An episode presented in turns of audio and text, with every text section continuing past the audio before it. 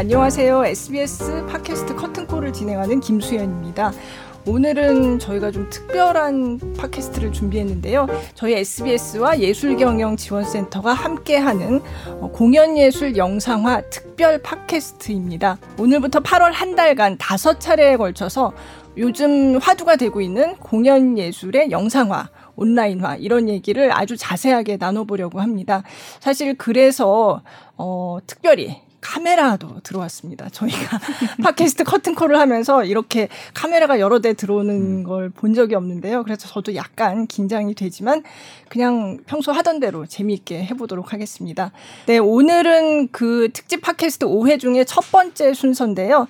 공연 예술 영상, 요즘 코로나19 시대를 맞아서 굉장히 많은 공연 예술을 영상화된 걸로 보고 있는데요. 그래서 그 얘기를 어, 앞으로 더 자세한 얘기를 할 거지만 오늘은 그래서 뭔가 전반적으로 개괄하는 첫 순서를 꾸며보려고 합니다.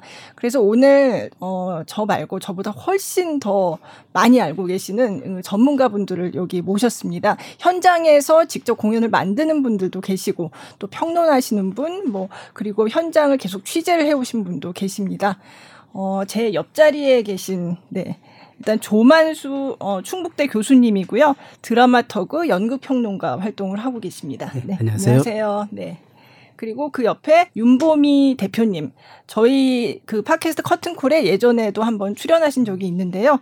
어, 봄 아트 프로젝트 대표로 실제로 현장에서 공연을 만들고 계십니다. 네. 네, 안녕하세요. 윤보미입니다. 네. 그리고 제 옆에 계신 박병성 더 뮤지컬 국장님. 네. 네, 안녕하세요. 더 뮤지컬의 박병성입니다. 네, 제가 취재하면서 자주 뵀던 네. 분이에요. 네. 뮤지컬과 연극 쪽에 현장 굉장히 많이 알고 계시는. 네. 그래서 이런 분들을 모시고 오늘 어, 공연 예술의 영상화 코로나19 시대의 공연 예술 그런 얘기를 나눠 보려고 합니다. 네. 오늘 그래서 음 원래는 나오시면 자기소개를 그래도 한 번씩 하세요. 아, 네, 네. 한번 해보시죠. 네, 여기, 네. 아, 박병성 국장님부터. 네. 저는 어, 뮤지컬 전문지 더 뮤지컬에서 어, 편집장을 하다가 네. 최근에는 뭐 다양한 매체 개발과 네. 그 문화 산업 사업 쪽으로 네. 일을 하고 있는 박병성이라고 합니다. 네, 그래서 국장님이면 더 높아지신 거예요? 예전에 편집장님이셨는데 편집장보다 뭐 직위는 높아졌는데 네, 하는 일은 더 많아졌나요? 예, 네, 그렇지만 뭐 권한은 더 없어진 것 같은 느낌이 들어요. 편집장, 네. 뭐 매체는 뭐 편집장이 네. 최고죠. 뭐. 네, 네.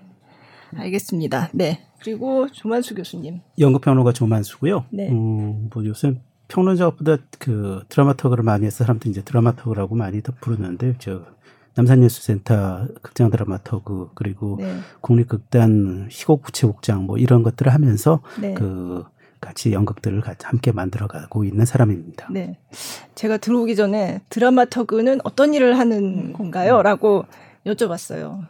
예, 그래서 제가 대답했죠.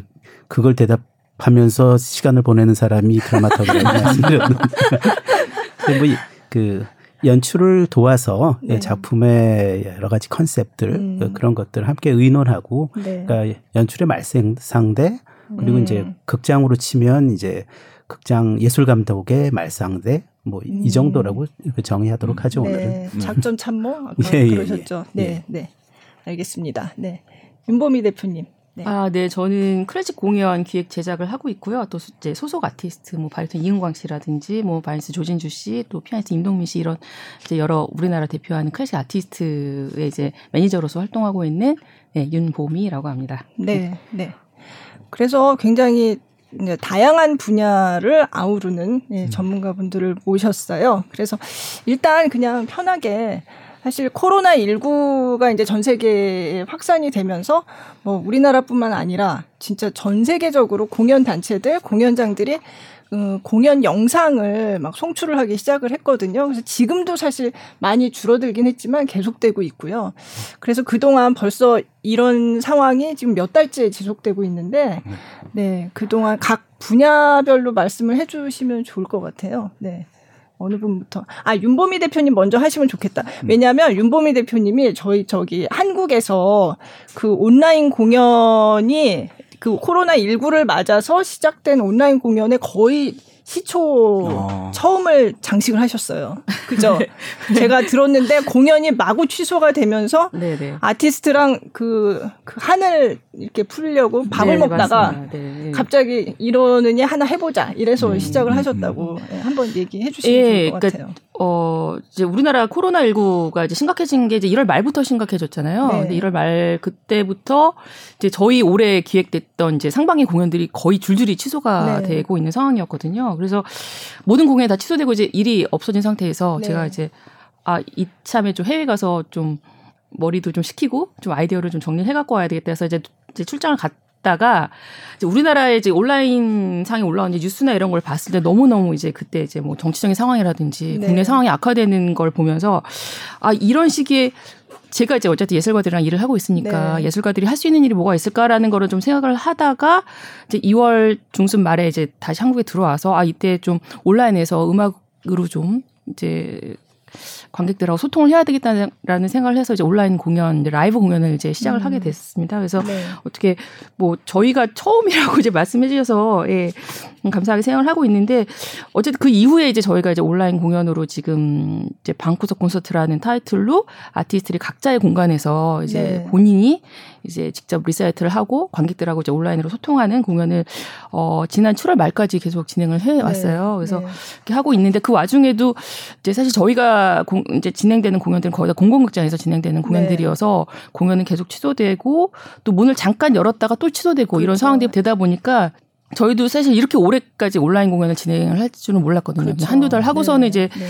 그치겠거니 했는데 이제 어쩔 수 없이 계속해서 네. 아티스트 분들이 본인을 알리고 또 관객하고 소통하는 그런 온라인 공연을 진행을 해 왔고요. 어, 사실상 이제 지금 8월인데 네. 이후에도 사실 저희도 이제 이게 어떻게 해야 되나 고민은 하고 있는 상황인 음. 거고 클래식계는 지금 뭐 저희뿐만 아니라 모든 뭐 기획사라든지 민간 제작사들은 거의 공연을 할 수 없는 상황인 거고 음. 공공극장이 지금 7월 중순부터 이제 문을 열긴 했으나 네. 이제 뭐 한 자리 거리 뛰기 뭐 이런 것 때문에 그렇죠. 네. 실질적으로 민간에서 이제 그동안 해왔던 방식으로 공연을 주최를 하고 이제 기획한다는 건 사실상 불가능한 상황이거든요. 수익이 전혀 나지 않는 네. 상황이기 때문에 네. 그래서 지금 현재로서 클래식계에서는 이제 공공극장 중심으로 해서 자체 기획 공연 뭐 지금 타고 있습니다만 예술연당에서 하고 있는 교향악 축제라든지 음. 아니면 세종문화관에서 진행하는 무슨 콘서트는 진행을 하고 있습니다만 민간에서 자체적으로 이제 예정됐던 공연들은 거의 다 취소되고 있는 상황인 음. 거죠. 예. 네. 연극 쪽도 비슷한가요? 예, 뭐 모두 다 이제 급박하게 네. 당한 일이라서 네. 그 비슷하게 전개되는데요. 어, 일단 국공립 극장들이 지금 닫은 상태에서 예정되었던 프로그램들, 그 다음에 그 이미 연습이 끝난 프로그램들을 그 그냥 접, 접게 되면 기록적인 차원으로 남지도 않으니까 네. 자 그런 것들을 공연을 하고 네, 그다음에 그걸 촬영을 예, 그 네. 촬영을 하고 공연을 하고 그 그런 식으로 해서 또 아쉽게 못 만난 그 관객들과 만나는 그런 그 자리들을 마련을 한 거죠. 게다가 이제 민간에서는 어 지원금 받았던 것들이 이제 그 시효가 돼가면서 아, 그 작품을 네. 올려야 되는데 음. 무관객으로 올릴 수 없는 상황이니까 네. 그 다시 그것을 이제 온라인화 시키는 작업들이 네. 이어졌던 거고 네. 자 그러다 보니까 이제 질문들을 서서히 하기 시작하죠. 네. 어 우리 연극이라고 하는 것이 예, 필수적인 게 대면인데 음. 우리가 지금 음. 무엇을 하고 있는 것이지라고 하면서 네. 어, 이 온라인이 무엇인가에 대한 그 질문들을 음. 이제 마구 쏟아내고 있는 거죠. 그리고 지금까지도 거기에 대해서 다들 이제 혼란스러워하면서 음. 그뭐 어떤 사람들은 가능성을 보고 네. 어떤 사람들은 어, 본질을 흐리고 있다라고 비판적인 음. 자세를 갖게 되고 지금 그런 상황입니다. 네, 예. 네. 뮤지컬도 뭐, 뮤지컬 네. 쪽과 연극, 뭐 무용 이런 쪽을 네. 구분해서 하기보다는 사실, 사실 그렇죠. 예, 네. 거의 다 비슷 그쪽 공연 어, 클래식은 조금 다른 것 네, 같은데 네. 그 외에는 조금 비슷한 양상으로 가고 있는 것 같아요. 어, 우선적으로 코로나가 어, 빠르게 진행되면서 해외에서부터 뭐 NT Live라든가 웨버가 자신이 갖고 있는 그렇죠. 공연을 못 하니까 네. 오페라 유령을 네. 막 그냥 오페라 유령 거의 뭐 천만 명을 봤다 그렇죠. 전 세계에서 천만 명이 네. 지금까지 한 천만 명 봤, 수가 천만 명 이상 이상 것 같은데요. 어. 네. 네, 하 이틀 풀었는데 천만 명을 봤다고 하니까 네. 정말 어, 관심 되게 많았는데 어쨌든 그런 해외에서 어, 우수한 콘텐츠들이 풀리고 또 국내에서도 기존에 이제 공연을 못 하다 보니까 국공립 단체들 중심으로 기존 에 촬영해 놓았던 사실 그 기록용 영상이었지 어떤 다른 용도로 아니었죠. 사실 네, 그랬는데 네. 그런 영상들을 공연을 못 하니까 어, 그거라도 좀, 예. 네. 어, 풀면서 이제 좀 그 공백을 메워가는 역할을 해왔던 것 같고요. 네. 그것이 이제 점점 진화되어 가다 보니까 아예 어, 기존에 촬영해 놓은 영상이 아니라 선생님 말씀하신 대로 네. 어, 공연을 못 하니까 무관중으로 촬영해서 그렇죠. 그것을 네. 라이브로 음. 공연을 하는 네. 그런 형태로 온라인상에서 예, 볼수 있도록 예. 진행이 되었던 것 같습니다. 네. 그렇죠. 근데 사실 무관객 온라인 공연을 저도 이제 한동안 많이 봤는데 그게 사실 관객들한테는 그닥 이렇게 매력적이지 않은데 네.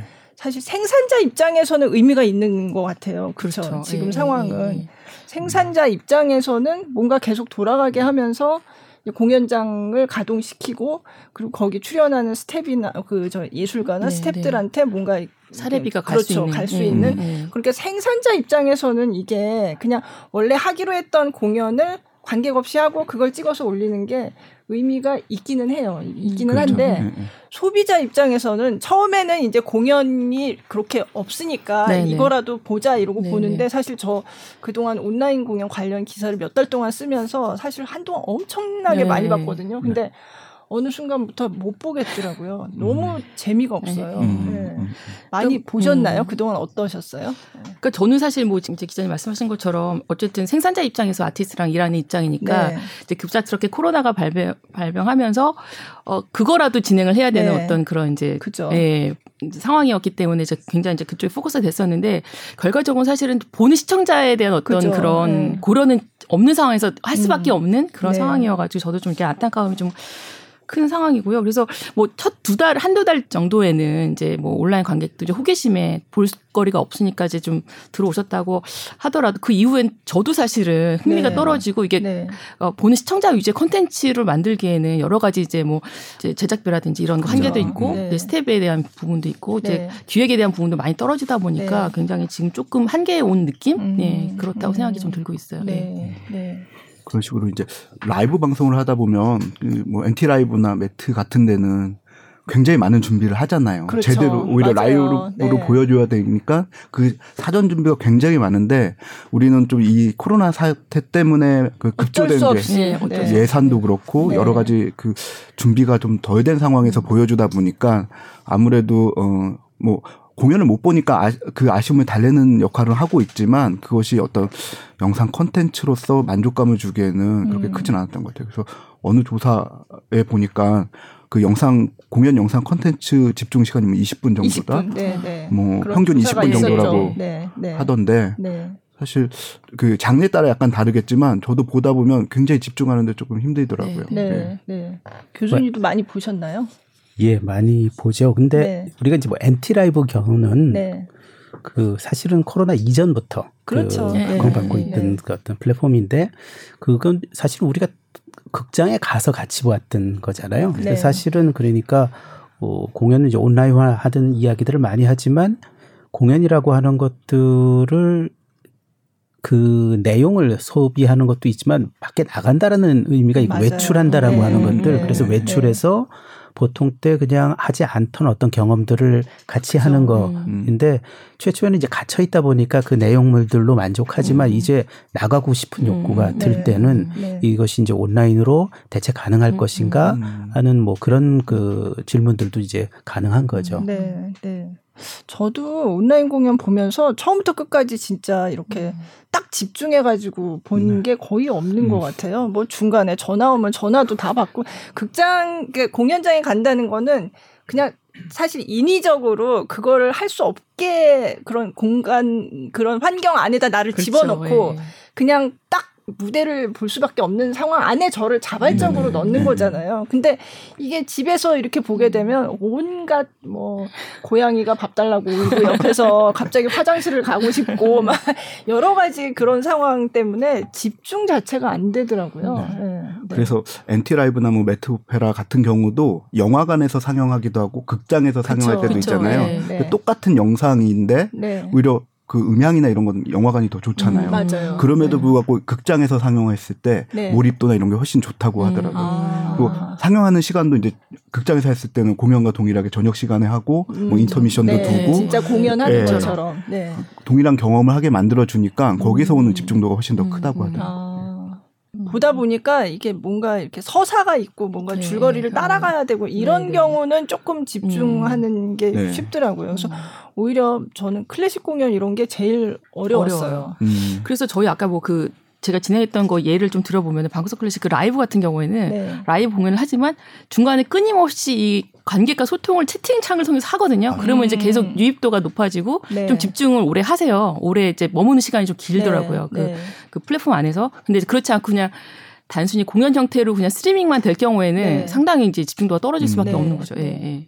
아마 이제 거의 이제 그냥 오프라인에서 하던 공연을 단순히 찍어서 온라인으로 보여준다. 이거는 아니라는 생각을 이제 다들 하실 것 음. 같아요. 그렇죠. 음. 네. 요번에 사건 스크린 같이 그 네, 예술의 전당에서 계속 영상. 지속돼 네. 왔던 것도 네.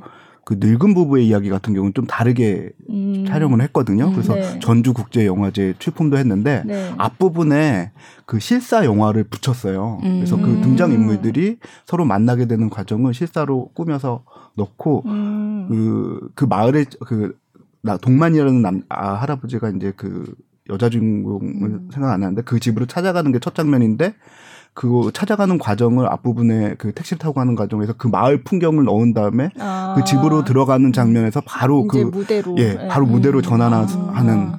식으로 음. 앞뒤로 그런 것을 넣었거든요. 네. 그래서 이전에는 그 관객의 시선에서 공연을 전달하기 위해서 카메라는 항상 객석에 놓여져 있었잖아요. 음, 네, 여기서는 네. 이제 어 배우를 따라서 무대 위로 올라가고 뭐 그런 약간 조금 다른 시도를 하, 해서 음. 스테이지 무비라는 뭐 별도의 장르 명칭을 붙였더라고요. 근데 아. 직까지는그 스테이지 무비라는 이름에 걸맞을 정도의 그런 네. 건 아니지만 네. 새로운 시도를 했다는 측면, 측면에서는 굉장히 좀 뭐좀 뭐 주목해서 보고 음. 그런 시도가 좀 자, 더 적극적으로 일어나면 새로운 장르까지도 네. 나오지 않을까 하는 네. 생각이 듭니다. 그러니까 그렇게 되면 사실은 오프라인에서 우리가 보는 공연하고는 완전히 달라지는 거잖아요. 연극이나 그렇죠. 뭐 이쪽은 어떤 네. 그렇죠. 뭐 예, 그 그냥 객석에 어떤 한 시점에다가 카메라 고정시키고 이제 기록용으로 네, 찍는 네. 것과 이제 우리 온라인상에서 이것을 소비하기 위해서 그 소비를 자극하기 위해서 만들어내는 것은 전혀 다른 마인드를 가지고 할 텐데 제가 아주 오래 전에 네. 그러니까 지금 코로나 한 10여 년 전에 네. 그 케이블 사업자하고 그 대학로 소극장에 있는 공연을 찍고 싶어 했었어요. 어. 그래서 자기네들 그 컨텐츠로 갖고 싶다. 그러니까 장기적으로 이런 컨텐츠가 그 뭐 IPTV나 뭐 기, 그 음. 그 미래사 산업에 도움이 된다라고 판단을 하셨는데 그때 제기된 문제가 지금 소극장에서는 이걸 찍을 수가 없다. 왜 높이가 음. 아. 담보가 되지 않기 때문에 네. 뭐 조명도 그다음에 음. 연극 조명이 아니라 방송용 조명을 음. 사용해서 음. 그 소극장의 세트를 뜯어서 방송국으로 오는 방법을 취하자. 아. 그러면 이제 그 다음부터는 그러면 그거 뜯어서 오고 음. 개런티는 음. 어떻게 하고 굉장히 복잡한 음. 이 상업적인 조건들에 네. 관해서 네. 이야기되고 네. 거기서 이제 상업적인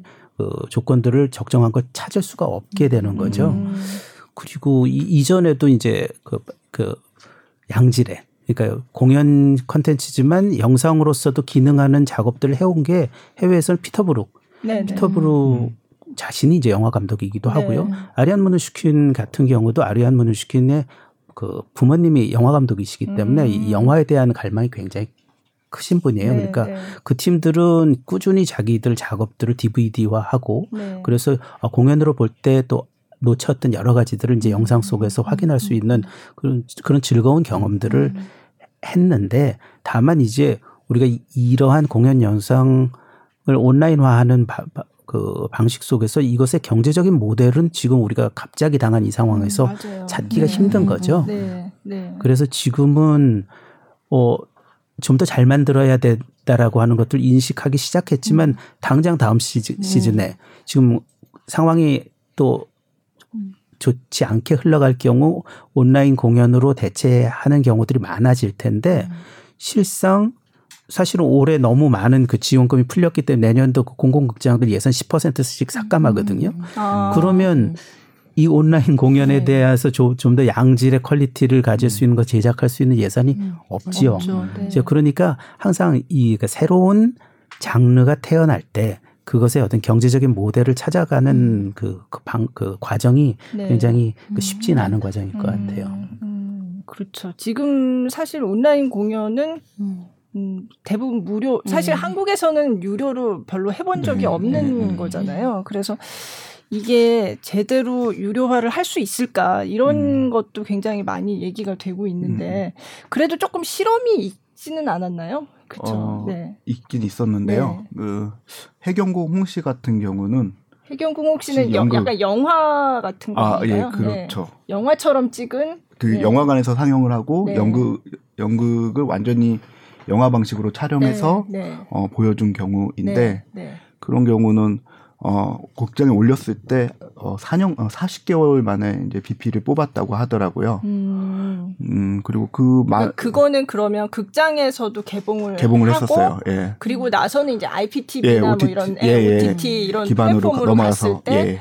그러면 그거를 본 사람들이 이제 그 동안에 이제 많이 그렇죠 네, 누적된 누적됐으니까 네, 그게 이제 네. 40개월이 걸렸는데 그걸 네. 만든 대표님의 말씀에 의하면 어, 이게 지금 이런 컨텐츠가 많지 않기 때문에 이쪽으로 진입하는 사람들이 많지 않아서 음. 오히려 이렇게 오래 걸렸는데 네. 이런 컨텐츠들이 굉장히 많다면 얼마든지 가능성이 있을 것이고 그리고 거기에 대해 충분히 투자를 할 만한 투자사들, 창투사들이 많다는 거예요. 음. 근데 그런 제작사들이나 그런 데에서 이제 충분히 quality 있는 컨텐츠를 만들기 위해서 어떤 좀 투자를 할 네. 한다면 네. 충분히 가능 가능성 있는 시장이라고 보고 있더라고요. 음, 음. 예. 왜냐하면 그 영상물로 이제 경쟁을 해야 되는데 독립 영화 같은 경우 한 2, 3억 원 들었을 때 이제 저희가 이제 그 archiving 용으로 만드는 거 거의 뭐 몇백만 원에서 뭐 그렇죠. 많아야 네. 몇천만 원인데 네. 뭐 2, 3억 정도가 들으면 어느 정도 quality 있는 영상물이 나오는데 네. 그 원작품이 갖고 있는 콘텐츠의 힘이 있고 네. 거기 나온 출연 배우분들이나 뭐 이런 것들이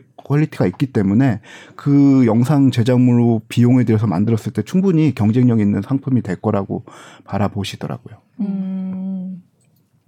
근데 지금은 아직 그 시장 자체가 좀 형성이 안 돼 있는 네. 상황인 거죠. 네. 근데 지금 그 그래서 이제 좀 유료화 되는데 가는 과정에서 이제 생기는 문제들이 네. 이 영상을 촬영했을 때 유료화를 염두에 두지 않고 촬영했기 때문에 맞아요, 맞아요. 뭐 배우들 네, 결혼 맞아요. 뭐 네, 배우들과의 그렇죠. 그또 저작권 문제라든가 네, 네, 네, 여러 가지 해결이 안 되어 있어서 이 작품 이 영상들을 지금 무료 상영을 하지만 유료로 갔을 때 여러 문제들이 생기거든요. 음. 그래서 지금부터는 애초에 그런 것들을 밟아서 가야 되는데 음. 또 이제 저작권료나 뭐 이런 것들만으로도 비용이 상당하다. 비하다고 그렇죠. 하더라고요. 네. 그래서 음. 제작비가 올라갈 수밖에 없고 음. 그럴 수 있는 시장이 되어야 하는데 뭐 여러 가지 문제가 있는 것 같습니다. 현재로서. 음. 음. 근데 사실 유료 영상이 아니더라도 지금 유튜브나 이런 데 찾아보면 공연 관련된 영상이 굉장히 많거든요. 그러니까 그렇죠. 꼭그 네. 전막 네, 공연이 네, 네. 아니더라도 네, 네, 그래서 진짜 돈을 내고 내가 이걸 영상화된 이 공연을 봐야 되겠다라는 생각을 들게 하려면 음. 정말 뭔가 달라야 할 것 같은데. 그래서 클래식 같은 경우도 지금 보면은 정말 국제적인 수준의 네. 최고의 슈퍼스타급 분 이제 유료화를 하잖아요. 이제 돌시그라폰 네. 같은 데서도 이미 그렇죠. 그 네. Stage 그 플랫폼을 만들어서 맞아요. 자체 만들어서 네. 지금 한 4.9 유로 네. 하나의 콘텐츠 리사이틀을 그렇게 받더라고요. 네. 근데 그런 수준이 아닌 이제 그냥 작은 local 시장에서 이걸 유료화할 수 있을 것인가가 사실 지금 이제 당면 과제인 것 같고 음. 이제 그런 공연 형태가 아니면 그러면 이제 다른 형태로 그러면 이걸 유료화를 할 수 있을 것인가. 그러니까 일종의 후원 개념으로 그러면은 음. 이거를 생각을 해서 상업적인 컨텐츠가 아니라 어떤 교육적인 컨텐츠라든지 아니면 예술의 가치를 좀 더 이제 이렇게 뭐 이렇게 저희가 좀 더 이제 강조한다든지 아니면 예술가를 후원하는 어떤 후원 모델의 개발이라든지 뭐 이런 식으로 해서 그러면은 어쨌든 유료화를 좀 할 수 있을 것인가 하는 게 지금 이제 아티스트들이 갖고 있는 당면 과제인 것 음. 같아요. 네. 음. 그렇죠. 근데 유료화 얘기를 하면 제가 그동안 이제 뭐 좀 논의를 해보면 대부분 맞아요. 그 뭐 뮤지컬이나 일부 정말 팬들이 네. 있는 음, 뮤지컬. 있는, 예. 네. 그리고 이제 지금 이미 뭐 방탄소년단이나 뭐 SM의 네네. 그 가수들은 이미 온라인 전용 콘서트를 해서 엄청난 수입을 그렇죠. 네, 이제 네. 거둬들였거든요. 네네. 그러니까 그런 경우 정말 팬 베이스가 아주 탄탄한 음. 장르의 경우에는 유료화, 그러니까 영상화해서 그걸 음. 유료로 온라인에서 상영하는 게 이제 시장성이 있다 음, 이렇게 음. 보는데 다른 장르는 어떤가요? 제가 국립극단에도 이제 물어봤더니 하, 이거를 유료화를 하면 도대체 이걸 얼마를 받아야 할 음. 것이며 굉장히 고민스럽다 음. 그런 얘기를 하더라고요. 그 지난번 국립극단하고 EAS 술경영지원센터가 같이 진행했던 그, 그 토론회 때는 어, 마방진의 리어회전을 아, 네. 어, 네. 이제 플랫폼에 올렸을 때그 네. 그 자체로서 유료화됐을 때의 어떤 의미보다는 네. 자신들이 예상했던 것보다 훨씬 더 많은 노출 빈도가 발생했다라는 음. 것에 대해 조금 이렇게 놀라워하더라고요. 아. 그러니까 사실은 우리가 극장에서 만날 때보다 더 많은 사람들을 만날 수 있다라는 것은 분명한 것 음, 같아요. 음, 네. 그런데 이제 그러면 이것을 우리가 어떻게 가공해서 어그 경제적으로 가능한 것을 만드느냐라고 했을 때 실상 그 제품 하나 그것을 하나의 상품으로 하나로서 경제성을 발생시킬 수 있을까는 조금 회의적인 게 음. 그것을 만들어내려면 정말 많은 투자들이 음, 음. 있어야 되는 건데 그런데 이제 달리 말하면 이 작품의 본령이 무대라면 우리가 네. 그리고 다행히 음. 어떤 시간이 좀 지나면 무대에서 직접 그 관객을 만날 수 있는 제한된 여건으로나마 만날 수 있는 여건이 다시 회복된다면 네. 이 온라인을 통해서 확장된 이, 이 경제적인 가치가 무대적인 가치로 소환될 음, 음, 수 있게 음, 그 음. 환급될 수 있게 네. 하는 그 틀을 만든다면 음. 무대와 온라인이 상생하는 경제 구조를 네, 네. 만들 수 있지 않을까라고 생각하고요. 온라인만으로서의 어떤 가치를 그렇죠. 만들어내는 네. 것이 어, 그건 쉽지 않은 도전인 네, 것 같아요. 네, 네. 그렇죠. 네. 근데 어쨌든 지금 우리 국내에서는 그래도 공연을 하고는 있잖아요. 네, 근데 네. 이제 해외에서는 아예 못 하고 있는 곳이 아, 직도 네. 많으니까 네. 그래서 그쪽은 더 이 온라인으로 하는 공연의 유료화에 대해서 더좀 음. 움직임이 빠른 네. 거 빠른 것 같아요. 그래서 메트로폴리탄 오페라도 음. 최근에 그 유료 공연 시리즈를 시작했는데 음. 물론 그 전에 메트로폴리탄 오페라는 그 오페라 공연 영상을 그 전부터 이제 유료화로 그렇게 음. 해왔는데 극장이나 아니면 개인의 이 기기에서 재생하는 걸 유료 VOD로 이렇게 음. 해왔는데 요번에 내놓은 거는 어 이제 라이브 공연인데 거기 출연하는 스타들이 이제 다 각지에 흩어져 있잖아요. 음. 미국에 모일 수가 없으니까 각지의 명소에서 그러니까 공연장이 아닌 좀 특별한 장소에서 일테면 뭐 고성에 간다든지 네. 아니면 엄청 경치 좋은 네. 어디 바닷가 이런 네. 데서 한다든지 뭐 음. 그런 식으로 공연을 하고 이거를 촬영을 해서 그러니까 생으로 하는 건 아니고요. 그거를 음. 촬영을 해서 딱 정말 공연 음. 영상으로 만들어서 어. 그거를 이제 VOD로 볼 수 있게 온라인에 음. 푼다는 건데 그게 20달러 하더라고요. 네. 그래서 맨 처음에 한 게 독일의 굉장히 유명한 테너 요나스 카우프만이 네. 했는데 저 아직 못 봤는데 저는 한 20달러를 보고 궁금해서 도대체 어떻게 했을지 궁금해서 한번 볼 용의는 있어요. 근데 과연 이걸 20달러 받아가지고 이걸 하는 게 사실 오프라인에서 공연하는 때의 매표 수입에는 미치지 그렇죠. 못하겠지만 네, 그렇죠. 지금 상황에서는 어차피 열어봤자 사회적 거리두기에서 관객은 얼마 못 들어오고 그리고 오프라인 공연을 하면서 돈을 계속 거기다 쏟아붓는 것보다는 이렇게 하면서 어떻게든 유지를 해야 되겠다 이런 전략인 것 같거든요. 예. 근데 우리나라는 지금 오프라인과 온라인이 지금 좀 혼재돼 있는 그런 상황인 것 같아요. 그러면서 온라인 공연이 어쨌든 이제는 하기 싫었든 어쨌든 간에 어쩔 수 없는 현실이 됐으니까 뭐 앞으로 어떻게 해야 될까 지금 그런 걸 고민하고 있는 단계인 것 같고요. 네. 플랫폼은 어, 어떤가요? 그 아까 유료화 얘기 나오면 이제 플랫폼도 있어야 된다. 뭐 네네. 이런 얘기들을 하잖아요. 지금은 그때 아까 말씀하신 리어웨전 제가 생각하기에는 그때 아마 네이버에서 했던 것 같아요. 음. 네. 네이버나 이런 곳에서 사실 네이버가 지금 굉장히 많이 하고 있는데 네 전혀 이제 유료화 할 만한 그 과금 시스템은 없지만 음. 근데 앞으로는 그거를 만든다는 얘기도 있더라고요. 어. 그래서 그런 쪽으로도 얘기는 굉장히 많이 나오고 있는데. 음.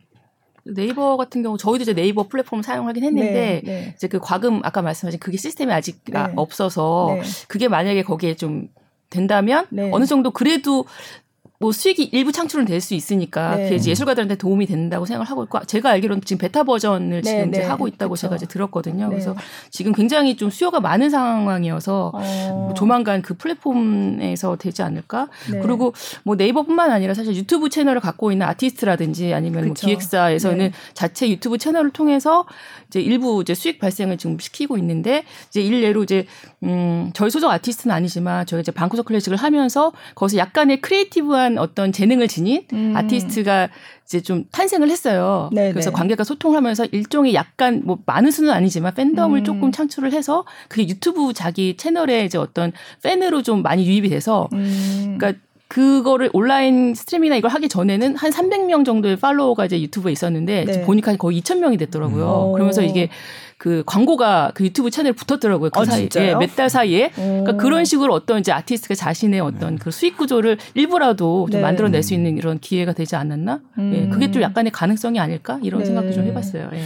뮤지컬 쪽에서는 사실 원래 계획되어 있었던 그 해외 진출이라든가 이런 것이 있었는데 코로나 때문에 다 막혔잖아요. 그쵸. 그것을 대신할 수 있는 방안으로 영상이 대신 가서 공연을 하는 네네. 그런 네. 방안이 뭐 최근에 몇 사례가 만들어졌는데요. 네. 뭐 뮤지컬 랭보 같은 경우에 대만에서 원래 올해 공연하기로 음. 되어 있었는데 모두 취소되고 그 대신에 그 영상으로, 아, 예, 영상으로 네, 공연을 네. 했고 또 이제 뭐 모차르트도 네. 이제 일본에 공연을 일본에서, 한다고. 네. 일본 그렇죠. 같은 경우는 에서 이게 보통 그러니까 뭐 2만 원, 3만 원대였는데 일본 같은 경우는 버전당 거의 이제 6천엔 정도니까 오, 네. 굉장히 높은데 오, 높은, 가격. 높은 가격에 그 영상 상영을 하더라고요. 어.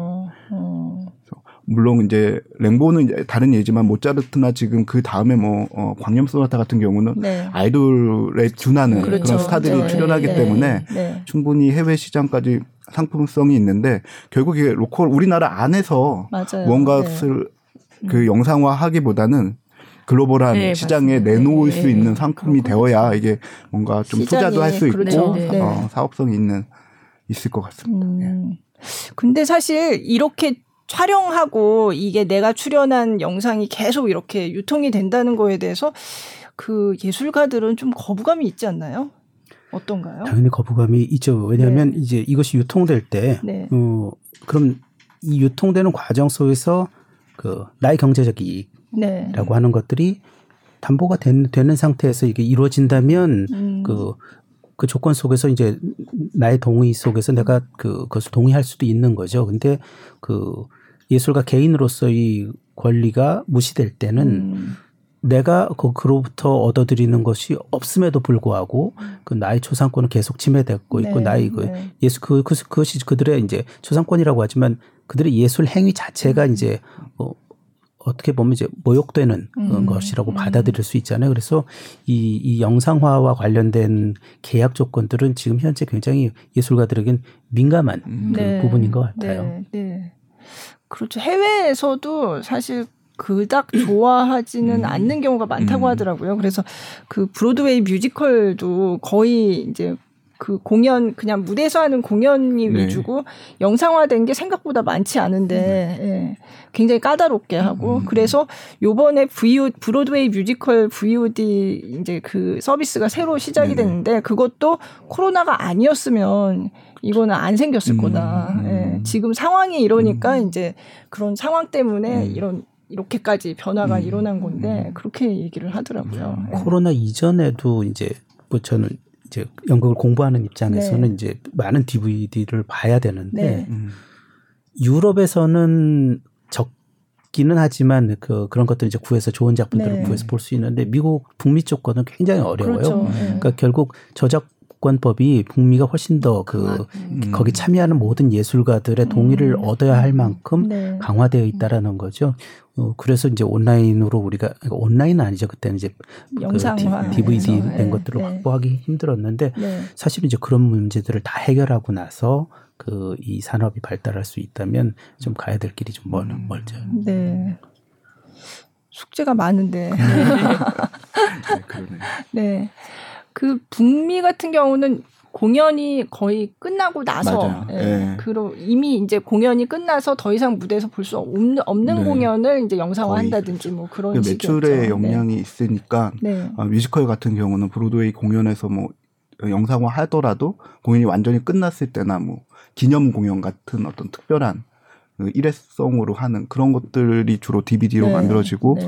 브로드웨이 On, On, On Demand, Demand. 네, 네. 아, 새, 로 생긴 데가 그런 네. 곳인데 그런 곳에 올라오는 영상도 보면 과거 그렇죠. 영상 맞아요. 되게 오래된 네. 영상이더라고요. 최신 공연은 뭐, 없더라고요. 네. 해밀턴 이런 걸 볼 수가 없는 거죠. 근데 아, 관객들은 해밀턴을 맞아요. 보고 싶어 하는데 해밀턴이 저기 디즈니 플러스인가요? 아, 거기서 음. 이제 좀 이렇게 맞아요. 공개가 된다고 해서 그게 좀 화제가 됐었어요. 그러니까 그게 뭔가 새로 생기는 그 OTT 플랫폼의 어떤 음. 경쟁력을 음. 위해서 이렇게 음. 유치를 음. 한것 같은데 하여간 그 공연 콘텐츠의 영상화에 대해서 국가마다 이 네. 환경에 따라서 굉장히 다른 것 같고 태도도. 음, 음, 음. 예.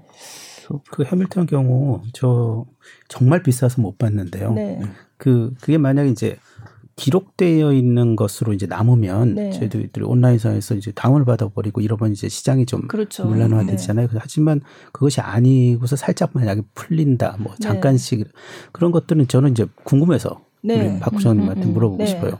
네. 그런 영상화가 상업적으로 그 뮤지컬 컴퍼니에게 그 훗날 이렇게 잠깐씩 그 온라인화되는 것이 상업적으로 도움이 장기적으로 도움이 될까요? 아니면 현재로서는 그것이 더 해가 될까요? 음, 전막이 음. 아니면 도움이 될 것 같아요. 네. 그 만들어서 적극적으로 홍보를 음. 하기도 하고요. 마케팅용으로 음. 사용하기도 하고 그래서 그런 것들은 굉장히 이제 실제로 그 작품의 어떤 감을 볼 수 있으니까 음. 어, 보여준다면 굉장히 도움이 될 것 같아요. 음. 네. 그래서 진짜 이 온라인으로 공연을 보는 게 어, 오프라인 공연 관객을 과연 늘릴 것이냐 이렇게 네. 온라인으로 공연을 많이 보게 되면 그러면 그 사람들이 오프라인 공연을 안 보게 되는 거 아니냐 뭐 이런 음. 얘기도 하고 음, 여러 가지 얘기들이 있는데 그 메트로폴리탄 오페라 얘기를 그래서 많이 하더라고요. 네. 해외 사례 사례를 보면 메트로폴리탄 오페라는 그 영상화가 굉장히 잘 돼 있어서 극장에서 네. 볼수 있고 그래서 그 극장에서의 수입이 굉장히 는 거는 맞는데 음. 이 메트로폴리탄 오페라 그, 그 뉴욕에 있는 거기 음. 극장으로 공연을 보러 오는 관객들이 그래서 그것 때문에 늘지 않았다 이런 음. 얘기들을 네. 하더라고요. 그래서 이거는 어 이게 온라인으로 혹은 이 영상화돼서 이제 밖에서 볼 수 있게 된 음. 것이 이제 실제 극장에 공연장에 오는 음. 관객을 음. 예, 안 좋은 영향을 끼친 음. 그 관객을 늘려야 되는데 거기에는 안 좋은 영향을 끼친 예로 이렇게 네.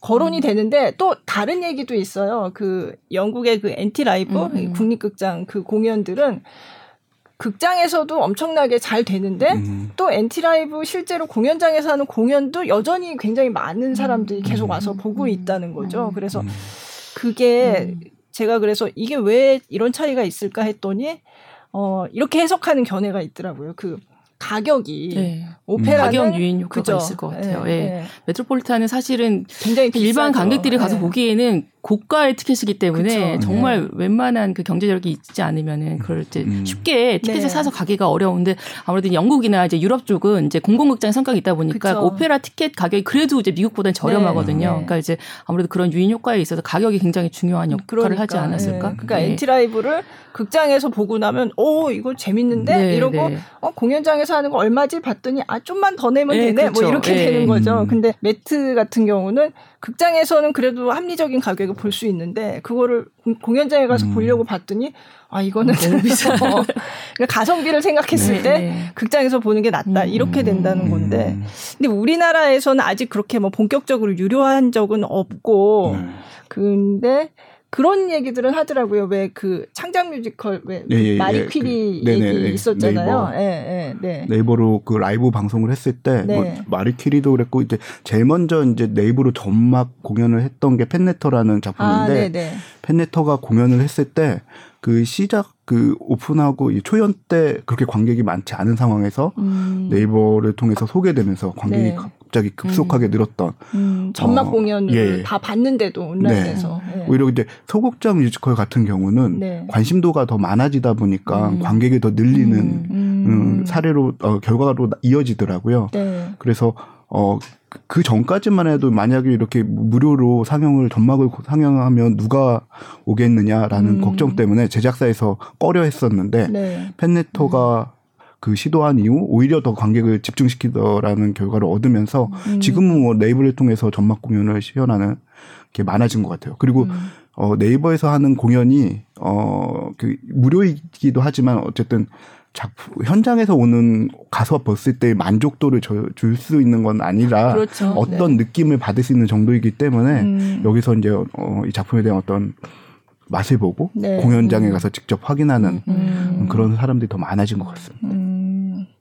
음. 그 근데 그거는 이제 무료란 말이죠. 네네. 네, 네.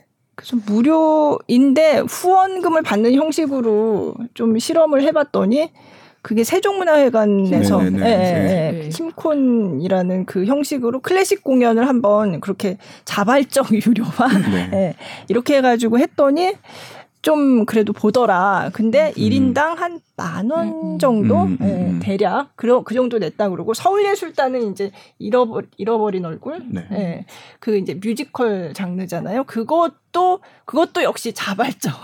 유료 관람. 네. 예, 물론 무료로 볼 수도 있지만 자발적 유료 관람 해가지고 한번 유료 관람의 어떤 전초전 같은 그런 걸 해봤더니 그것도 역시 한, 제가, 저도 그때 그래서 한번 들어가서 보고 저도 돈을 좀 네. 냈는데 그때는 1인당 평균 한 9천 그것도 약간 음. 만 원. 네, 네. 그러니까 음. 만원 안팎 게 현재로서는. 음. 근데 이제 그거는 실제로 본격적인 유료화가 아니니까 그렇죠. 이거는 그 공연을 원래 좋아하는 사람들이 들어가서 보고 아유 그래 힘내라 네, 정말 네, 그렇죠. 격려 차원에서 격려 차원에서 네. 약간 낸 것 같다는 생각도 들고 그래서 과연 유료화를 하게 되면 이걸 사람들이 음. 얼마나 그냥 무료일 때뭐 음. 몇십만이 봤다고 해서 그 사람들이 그 중에 뭐 조금만 와서 봐도 되는 거 아니야라고 음. 하지만 음. 그렇게 단순하게 생각하기는 음. 어려 음. 어려울 것 같아요. 그래서 저는 네. 그 온라인 영상 콘텐츠가 저희가 이제 TV 프로그램하고 비슷하다고 생각을 해요. 네. 저희가 TV를 볼 때 돈을 네. 내진 않잖아요. 그렇죠. 그러니까 그렇지만 이제 거의 광고가 붙어가지고 네. 이제 그 컨텐츠를 생산할 수 있는 어떤 제작비 개념으로 이제 거기서 하, 하는 거 아니면은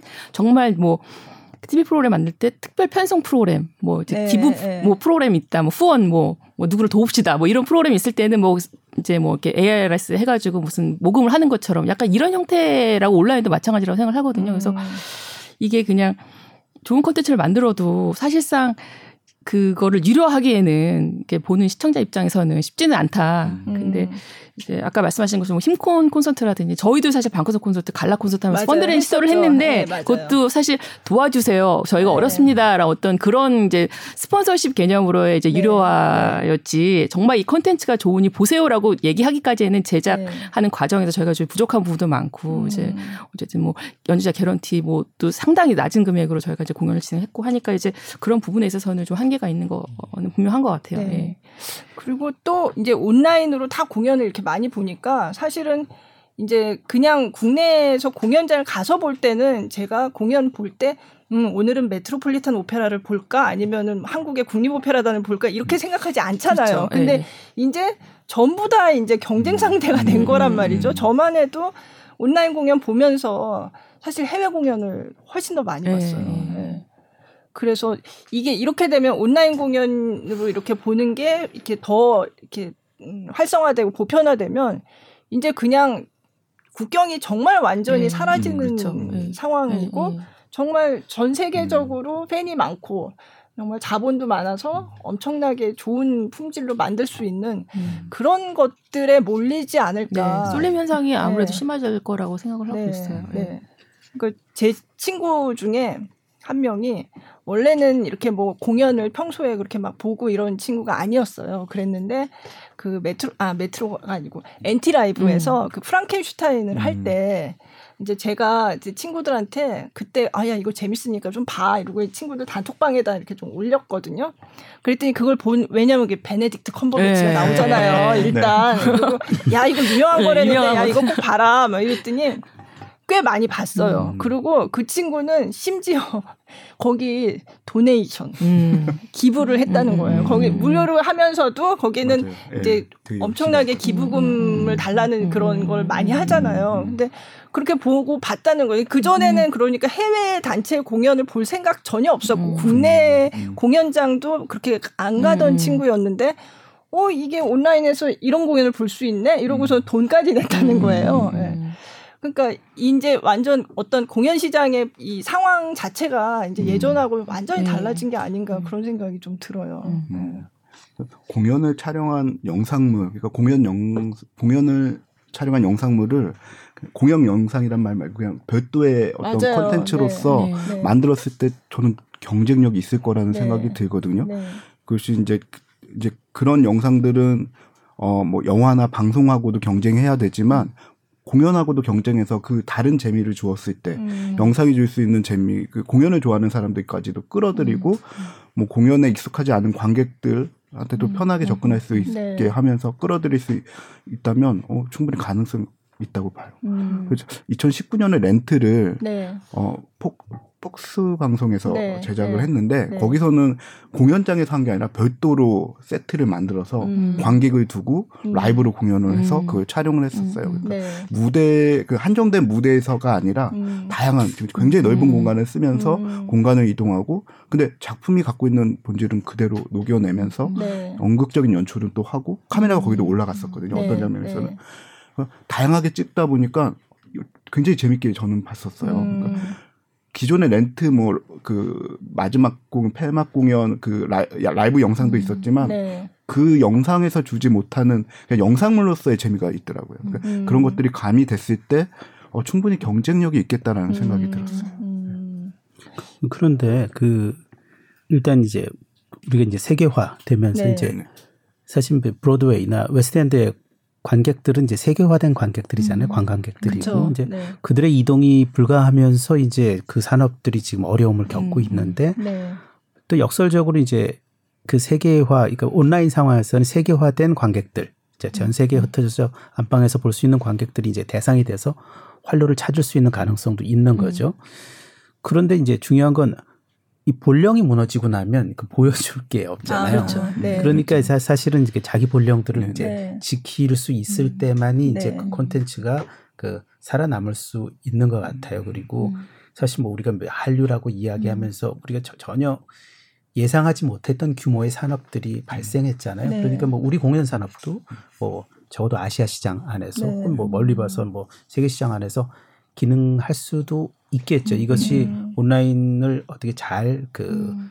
이 산업을 잘 만들어내면 또 다른 어떤 산업들이 열리는 것은 음. 미래에 음. 하나의 가능성으로 있을 수 있는데 네. 지금 우리가 어떻게 살아남아야 되는지는 아, 그렇죠. 이 네. 온라인이 우리를 살려주지는 않을 거예요. 네. 네. 네. 뭐 그런 걱정이 좀 드네요. 네. 그래서 이 시점에서 중요한 거는 사실상 뭐 연극이라든지 저 클래식에서는 국공립극장의 역할이 상당히 음. 중요하다고 생각을 하거든요. 그래서 뭐 이제까지는 뭐 계속 폐쇄된 상태에서 이제 진행을 해야 되는 상황이었기 때문에 불가피하게 뭐 온라인 무관중 공연을 하기도 했고 뭐 했지만 이제 이후에는 정말 이 국공립 극장이라는 그 공연이라는 를 것을 지속하기 위한 거대한 플랫폼을 어떻게 우리가 유지를 하면서 관객을 유치를 하고 음. 소통할 것인가가 상당히 큰 숙제라고 생각하거든요. 결국은 저희는 공연장에서 만나야 되는 거잖아요. 네. 궁극적으로는. 네. 그래서 어 기존에는 계속 뭐 열었다 닫았다 열었다 닫았다 하면서 음. 공연 취소됐다가 뭐 다시 한다 그랬다가 온라인 했다가 안 했다가 뭐 이런 이제 과정이 있었는데 지금 이 시점에서 이제 앞으로 그러면 이제 그, 이 극장을 중심으로 우리가 어떻게 공연 예술 지켜낼 것인가를 좀 심각하게 논의를 하고 이제 공공의 영역에서도 그럼 우리 역할이 뭔가 음. 예술가들을 어떻게 지켜낼 것인가 네. 이 사람들과 어떤 콘텐츠를 만들어낼 것인가 그리고 관객들을 어떻게 공연장에 안전하게 오게 할 것인가를 정말 심각하게 논의를 해야 될 때라고 음. 생각을 하거든요. 예. 네. 또 어떤 측면에서 이제 점점 비대면 사회로 가고 있잖아요. 네. 근데 공연이 갖고 있는 특성 자체가 관객과 배우가 같이 호흡하고 대면하는 어떤 그렇죠. 즐거움을 네. 주는 건데 그런 면에서 어 사회가 점점 비대면으로 가서 오히려 더 어떤 면에서는 경쟁력이 있을 수도 있는 음, 음, 그래서 그런 맞아요. 감성을 네. 느끼고 싶어하는 네, 욕망은 네, 네. 점점 커질 거니까 뭐 얼마 뭐 공연을 한동안 닫았을 때 다시 공연했을 때 그 올렸을 때그 네. 관객들의 어, 반응 정말 뜨거웠잖아요 네, 그런 것처럼 맞아요. 어, 가, 어, 이게 경, 충분히 이제 경쟁력이 있고 있는 장르라고 생각합니다. 네, 저도 뭐 이거는 이제 영상 얘기는 아닌데 네. 이제 공연의 본령은 어, 어쨌든 그 무대 현장에 네, 있다는 네, 거는 네. 정말 공감을 네. 하거든요. 그래서 저만 해도 진짜 한동안 공연을 못 보다가 오랜만에 보러 갔는데 진짜 배우도 울고 관객도 울고 음, 막 그런 네. 분위기를 몇 번을 느꼈어요. 진짜 이게 정말 아 이게 정말 소중한 거구나 음. 이거를 음. 그동안 음. 그냥 온라인으로만 맨날 이렇게 슬슬 보던 때랑 음. 정말 딱 앉아서 공연장에 가서 보는 거랑 이 차이가 확 이렇게 음. 느껴지니까 아 그동안 내가 소중한 거를 한동안 못 누리고 살았구나 네. 그런 생각이 좀 들더라고요. 네. 공연의 가치가 분명 이제 이 사태 이후에 좀 높아질 것 같아요. 그러니까 네. 우리가 굳이 이 돈을 내야 되는 이유가 있구나라고 음, 하는 것들 그리고 아까도 말씀드렸지만 우리가 외출을 해서 뭐 외출을 해서 뭘 하지? 우리 외출하면 음. 고기 구워 먹고 술 먹고 영화 보고 요 세 가지잖아요. 네. 사실 다른 것들 별로 없는데. 네. 아 그러시나요? 고기 구워 먹고 술 먹고 영화 보고. 아니 뭐 저기 고기, 고기는 못 먹어요. 그런데 사실은 근데 뭐 젊은이들 그게 이제 평생의 경, 험으로 누적되지 않아서 문제인 음, 것이 젊었을 네, 때뭐 데이터로 네. 나갔다가 그렇죠. 연극 한번 네, 보잖아요. 네, 그렇죠. 그런데 이제 그것이 삶 속에서 일상화된다라고 하는 것들이 그 저는 그렇게 희망해 보는 거죠. 이, 음. 이것의 이 어려움 끝에 우리가 공연이 내 삶을 즐겁게 하는 것으로서 항상 옆에 있게 하, 음. 는 음. 것들이 되지 않을까. 음. 제가 이제 온라인으로 강의를 해보면요. 네. 그것이 참 힘들었는데요. 네. 다음 학기 또 하라 그러네요. 근데 이제 강의를 하면 학생들의 온갖 그 일상들이 화면에 다 노출되잖아요. 음, 그거는 어 그러니까 대학을 나의 일상으로 갖고 가는 거죠. 네, 내가 네. 굳이 이동하지 않아도 내가 대학이 나를 네. 찾아오게 하는 음. 것 이제 그 미래 사회 하나의 모습일 네. 것 같아요. 그런데 어 이 밖에 있는 특별한 경험이 내 일상으로 들어오는 것이 좋은가? 아니면 음. 내가, 내가, 내 일상을 음. 벗어나서 특별한 경험을 하러 음. 나가는 것이 좋은가? 음. 저는 이제 공연 예술은 이 후자인 것 음. 같아요. 어, 어, 그래서 하여튼 사람들이 기꺼이 음. 그 온라인에 공연에 후원하는 것도 좋지만 기꺼이 그 돈을 내고 갈 만한 그, 그 공연들이 많아져야겠죠. 결국은 우리도 이제 생각해야 될 것이 많은 거죠. 안전하지 않다라고 느낄 수도 음. 있는데 네. 사실 뭐 네. 우리 뭐 우리끼리는 극장 공간이 대중교통보다 훨씬 안전하다라는 네. 이야기 하고 식당보다 안전하다고 하지만 그럼에도 불구하고 그 다중이 있는 공간이라서 조금 위험할지라도 오게 하려면 음. 우리는 이제 어떤 공연을 만들어내야 될까? 음. 그냥 다만 우리는 좀 누추하지만 좀 봐주세요가 아니라 음. 네. 그, 그들을 유인하고 네. 아나 정말 음. 그 극장이 있어서 행복해라고 하는 음. 혹은 이제 그 우리가 공연장 클래식 음악을 듣는 것도 극장이라고 얘기할 수 있겠죠. 네. 뭐 그런 미래가 좀 빨리 왔으면 좋겠네요. 음. 저는 이 타임에 그러니까 예술가들이 좀 더 적극적으로 네. 이런 이제 본인의 관객이 누구인지를 음. 그 나의 예술이 누구를 향해야 되는지를 한번 좀 심각하게 고민을 해야 될 시점이 아닌가. 그래서 뭐 교수님 말씀하신 것처럼 그 이런 그런 유인 효과를 만들기 위해서 내가 지금 어떠한 노력을 해야 되고 네. 나의 네. 메시지는 무엇일지 음. 그 내가 앞으로 어떻게 가야 될지를 좀 네. 심각하게 고민을 해서 거기서 좀 해답을 찾아야 되지 않을까 그런 네. 생각을 좀 하고 해봤어요. 예. 네. 사실 지금 우리가 영상화 온라인화 얘기하지만 그게 뭐가 있어야 되는 거잖아요. 음, 네, 그게 그렇죠. 네, 기본이 그렇죠. 되는 네. 정말 공연 예술 자체가 탄탄히 네, 있어야지만 네. 그 다음으로 이제 뭔가 영상에 음. 대해서도 음, 얘기할 수 음, 있는 음, 그런 거라서 사실 요즘 영상화 지원한다고 해서 뭐뭐 뭐 중계 뭐 지원 이런 거 하는데 그냥 그것만 가지고는 저는 그거는 좀 아닌 것 같아요. 예. 일단 그 그거 이전에 그 중계란 영상에 담기는 게 무엇인가를 그렇죠. 네. 그거를 먼저 생각을 해야 음. 되는 게 아닌가. 예, 정말 그게 가장 중요한 네, 네. 건데 네. 아무리 영상 제작을 잘해서 엄청나게 많은 카메라가 들어오고 엄청나게 막 조명을 잘 쓰고 해가지고 찍더라도 그게 어느 정도 뭐 네. 재미없는 공연을 조금 재밌어 보이게 뭐가 이렇게 편집을 할 수는 있을지 몰라도 사실은 거기 담기는 것이 원래부터 좋지 않으면 네. 그게 영상으로 암만 뭐 정말 열심히 만들어도 재미없는 거거든요. 그렇죠. 저는. 네. 그래서 아까 제가 그 온라인 공연을 많이 보게 되면 이게 공연 시장의 상황이 이제 우리는 전 세계를 상대로 네. 이렇게 공연 그 경쟁을 해야 될 수도 음. 있다. 이렇게 말씀을 드렸는데 또 아까 교수님 말씀하신 대로 세계화된 관객들 정말 이를테면 뭐 브로드웨이, 웨스트엔드 이런 음. 곳은 대부분 다 관객들이 음. 뭐 그 현지 관객들도 있지만 전 세계에서 온 그렇죠. 관광객들이 네. 가서 네. 그 네. 객석을 다 채우는 거잖아요. 네. 그래서 그런 정말 대형화되고 세계화된 그런 공연 부문이 오히려 음. 이제 어떤 그 오프라인 공연에 있어서는 굉장히 어려움을 겪을 수도 네, 있겠다. 네, 네, 네. 그러니까 교수님이 그때 그 전에 다른 장소에서 공룡이라고 표현하신 음. 거를 봤어요. 그러니까 그런 공룡이 이제 굉장히 살아남기가 어려운 음. 상황이 음. 코로나 19라는 네, 네. 이 상황 때문에 예, 굉장히 많이 변화를 한 것 같고 음. 그런 면에서는 또 어, 아까 세계화 뭐 전 세계 시장이 온라인에서는 다 이렇게 상대로 이렇게 음, 경쟁을 한다고 하지만 이제 그런 면에서는 또 로컬화가 음. 굉장히 중요한 화두이기도 하겠다 그런 생각이 좀 들거든요. 네. 그러면 아까 계속 이제 온라인 공연은 그냥 그러니까 영상화된 공연 혹은 꼭 영상화라고 해야 되는지도 모르겠어요. 음. 공연과 영상의 그 중간 어디쯤에 공연과 음. 영화의 그 중간 어디쯤에 있는 것일 수도 있고 어쨌든 이런 거 이런 게 이제 등장을 하면 우리 공연이 어떻게 바뀔 것인가 뭔가 지금도 벌써 좀 느껴지는 변화 음. 상황이 있거든요. 네네.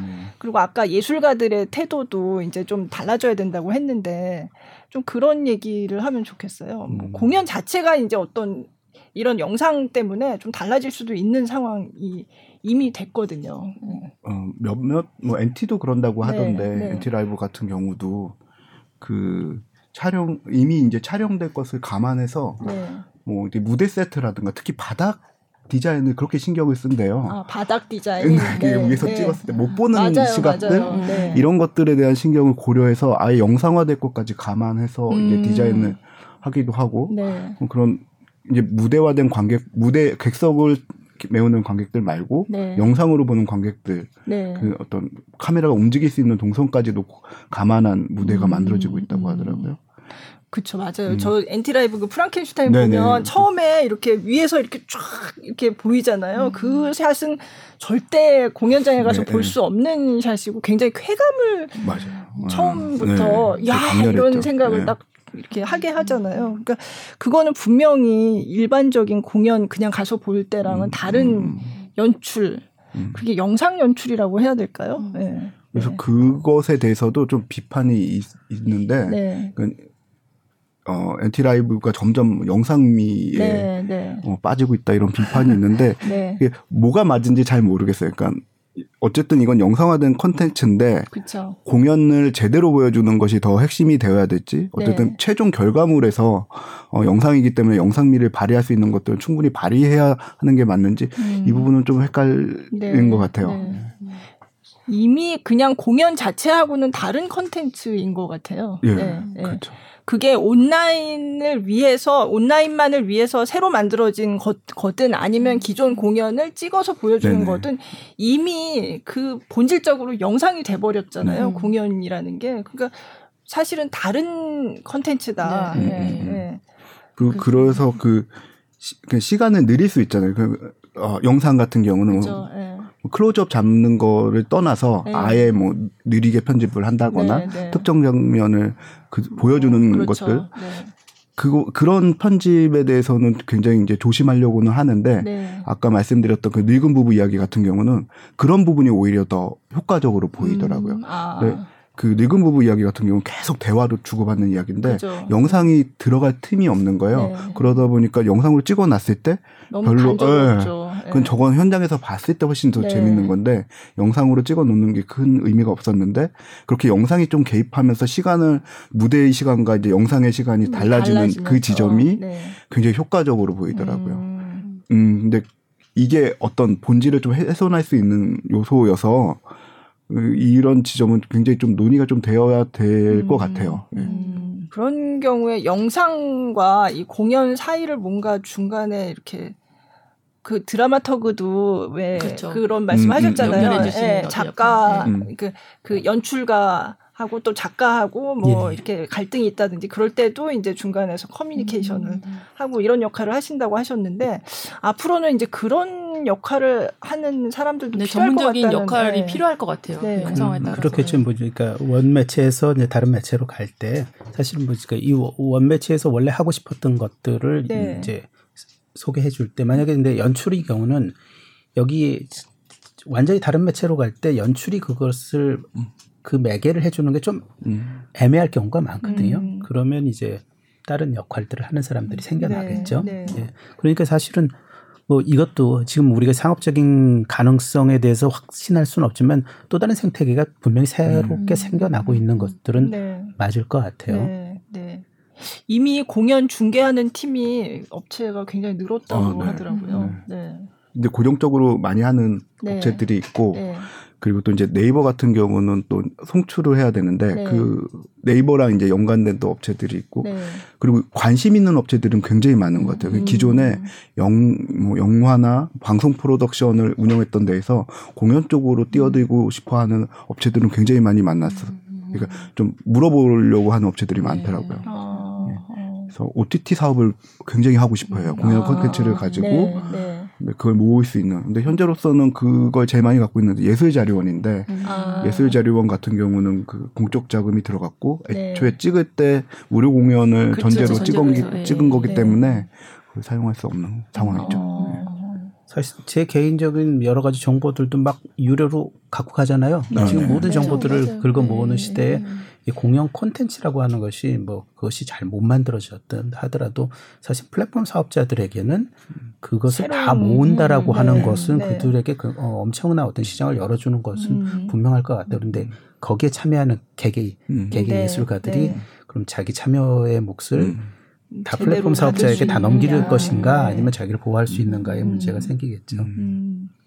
그건 사실 예술가 개개인이 뭐 혼자서 막 투쟁을 하고 풀기는 음. 쉽지는 그쵸, 않고 네. 뭔가 어떤 뭔가 전반적인 공연계 전반에서 어떤 합의나 네, 기준이 네, 시스템도 있어야 될것 네, 같아요. 시스템이 네. 좀 마련이 돼야 될 것 같아요. 네. 그리고 시장이 지금 마련되어 있지 않는 상황이다 보니까 그런 이제 개개인의 어떤 권리를 인정해 주었을 때 어, 좀 위험한 발언이긴 한데 아, 네. 굉장히 좀 더디게 발전할 수 있어요. 그 시장 자체가.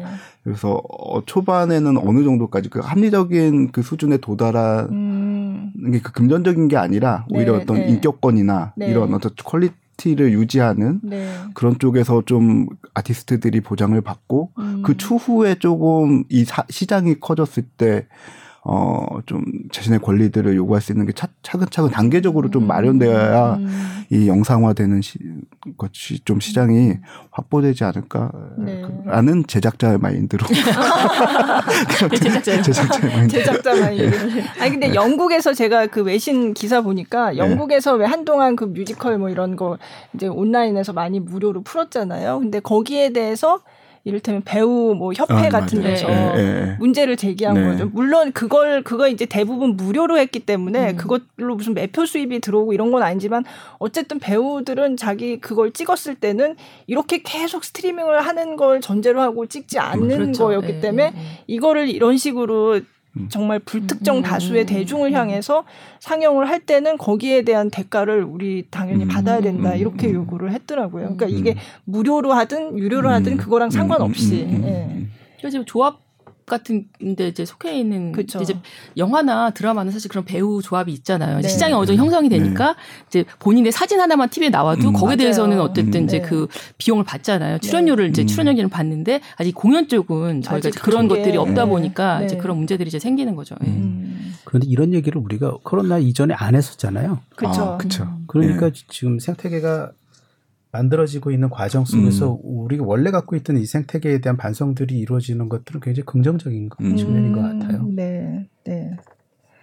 코로나로 인해서 자이든 타이든 뭔가 굉장히 전반적으로 확 바뀌는. 네. 네.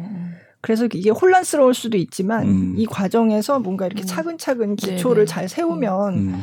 앞으로 더 이제 좀 긍정적인 방향으로 발전할 수 있는 그런 음. 희망도 사실 네네. 갖게 되고요. 예. 저 그동안 진짜 보신 온라인으로 이렇게 영상으로 보신 것 중에서 좀 기억에 남는 거, 아, 이렇게 하니까 볼만하더라 하는 거 좀 하나씩 소개해 주시면 좋을 것 같아요. 음, 중간중간 얘기를 했었는데. 네, 네. 그쵸. 렌트 그 렌트, 어, 네. 렌트가 굉장히 인상 깊었던 네. 건, 어, 무대를 새로 꾸밀 수 있구나. 음. 그냥 금 공연장 무대가 아니라, 네. 방송 무대처럼 굉장히 넓게 쓰면서 음. 이 작품의 특징을 잘 보여줄 수 있는 무대 만들고 그러니까 어떤 네. 영화적인 요소를 가져오면서 네. 또 관객을 두고 라이브로 하니까 관객들과 그 호응이 느껴지는 거예요. 음. 배우들과의 호흡이. 네. 간혹 그 영상 어 무관중 영상 찍을 때 관객 없이 하다 보면 배우들이 그죠, 저희는 영상으로 봐서 그게 뭐 티가 안날것 같지만 그 굉장히 티 나잖아요. 예. 네. 그러니까 그런 어떤 배우들이 관객한테 받는 에너지가 분명히 있는데 네. 렌트는 그런 게 굉장히 잘 역, 음. 느껴졌어요. 그래서 음. 아, 저런 방식이 굉장히 어, 공연의 영상화에 유효하구나라는 걸 음. 느꼈습니다. 네. 네. 저는 뭐 클래식 공연 그냥 제가 했던 거 네. 바코드 클래식 그 V Live 하면서 제가 네. 봤던 약간 희망은 뭐 아까 초반에 잠깐 말씀드린 것 같긴 한데 이제 아티스트들이 본인의 팬덤을 만들기 위해서 어떻게 소통을 해야 되는지에 대한 약간의 가능성 음. 그런 거를 좀 봤고요. 그래서 뭐 기존에 이제 팝 아이돌 가수들은 이미 그거를 예전에 했던. 방식이었지만 네, 네. 우리가 그동안 너무 팬들과 소통하지 않았고 본인이 뭘 하고 있는 사람인지를 이렇게 어, 나타내기를 굉장히 꺼려했던 음, 주저했던 네. 그런 이제 장르라고 했다면 이제 이참에 물론 이제 기존의 방식대로 가야 되는 아티스트도 분명 있겠지만 그래도 자신의 어떤 이제 관객을 개발을 하고 또 팬덤을 만들려고 한다면 지금 이러한 방식 온라인 소통은 이제 앞으로 정말 필수적으로 필요하다. 그리고 음. 거기서 소통을 할 수 있는 사람만이 이제 무대에서도 살아남지 않을까 이런 네. 생각이 들어요. 그래서 네. 국제적인 시장에서 봤을 때도 지금 뭐 도이치라폰에 이제 소속된 아티스트들도 뭐 오텐자머라든지 뭐 나니엘 호프 이런 사람들도 지금 너무나도 적극적으로 어, 온라인을 맞아요. 통해서 네. 자발적으로 자신의 네. 홍보하고 자신의 음악을 알리기 위해서 굉장히 부단히 노력을 하거든요. 근데 이제 그동안 우리가 좀 그런 노력이 좀 소홀했다고 한다면 네, 네. 이참에 뭐 온라인 영상화 뭐 이런 걸 떠나서 자신의 팬들 그 자신의 관객을 찾아내기 위해서 좀 음. 아티스트들이 좀 적극적으로 노력을 해야 되지 않나? 네. 네. 그래서 그런 가능성을 좀 저는 이번에 저희 실험을 통해서 약간 알게 될 수 있는 계기가 되었어요. 네. 네. 연극, 연극이라고 네. 하는 거는 네. 사실은 그 경제적 규모도 작지만 이게 국경을 넘어가기 굉장히 힘들어요. 네. 언어라고 하는 있고 네. 그것에 요즘 뭐 비언어적인 부분도 강조되고 있지만 그럼에도 불구하고 음. 언어의 이해가 선결돼야 되잖아요. 네. 그래서 이제 이 온라인화 된다 그래서 시장을 넓게 전 세계적으로 음. 확장되긴 굉장히 힘들 것 음. 같고요.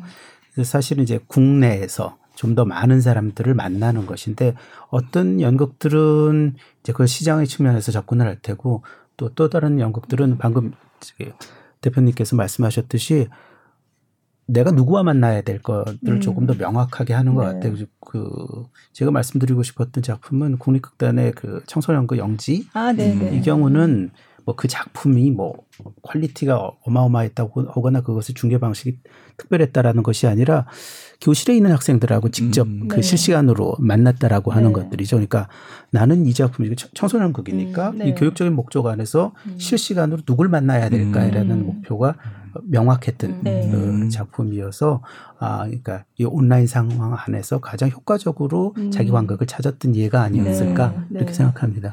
맞아요. 그 영지 프로듀서가 쓰신 글을 봤는데 그 공연하기 전부터 원래는 그 청소년들이 계속 이렇게 소통을 하면서 같이 만들어가는 아. 거였대요. 아. 근데 그걸 아예 못하게 되니까 음. 그걸 어떤 식으로 어, 진행을 할 수 있을까를 굉장히 고민을 음. 했더라고요. 그래서 온라인으로 물론 이렇게 했지만 그거를 그냥 단순히 온라인 틀어놓고 그냥 그때 와서 얘기 좀 하고 끝나는 게 아니라 계속 어떤 장치를 만들어서 음. 이를테면 뭐 이거 해야 할 어떤 키트 같은 거를 만들어서 미리 음. 보내주고 음. 그걸 같이 이렇게 뭔가 실행 뭔가 하면서 음. 프로젝트를 이렇게 음. 같이 풀어간다는 그런 음.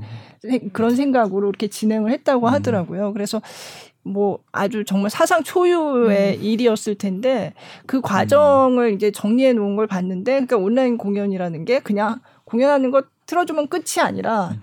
이게 과연 어떤 음. 관객들을 위해서 만들어지고 어떤 관객들이 보기를 원하는지 그, 그 관객들을 어떻게 찾아가야 되는지 그거를 굉장히 어, 고민을 해야 되겠다는 생각이 들었어요. 네. 네. 조금 전문적인 얘기였을지도 모르겠지만 공연에 관심이 있는 분이라면 또 네. 아, 이런 음, 음. 게 요즘 공연계 화두구나. 네. 또 공연계 흐름이 이렇구나 하면서 또 관심 갖고 예, 들어볼 만한 얘기가 아니었나.